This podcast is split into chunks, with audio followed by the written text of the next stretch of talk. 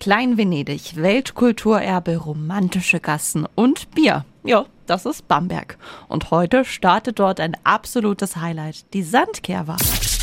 365 Dinge, die Sie in Franken erleben müssen. Fünf Tage lang herrscht in Bamberg Ausnahmezustand. Schließlich gilt es, eines der größten Volksfeste zu feiern und es wird sicher wieder beeindruckend werden. In diesem Jahr allerdings wird es eine große Neuerung geben. Ab 18 Uhr kostet der Zugang zur Sandkörper 2,50 Euro.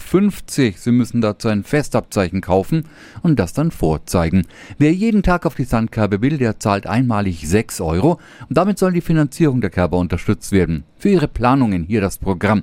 Der Kirchweihbaum, der wird morgen aufgestellt. Am Samstag gibt's dann das Fischerstechen auf der Regnitz für Jugendliche und am Sonntag für Erwachsene. Hahnenschlag, da werden Tontöpfe mit verbundenen Augen zerschlagen. Was für ein Spaß. Der ist am Montag. Die Sandkerbe in Bamberg, die geht heute los. Anstich ist um 18 Uhr.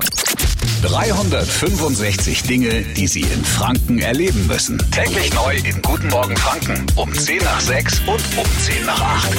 Radio F.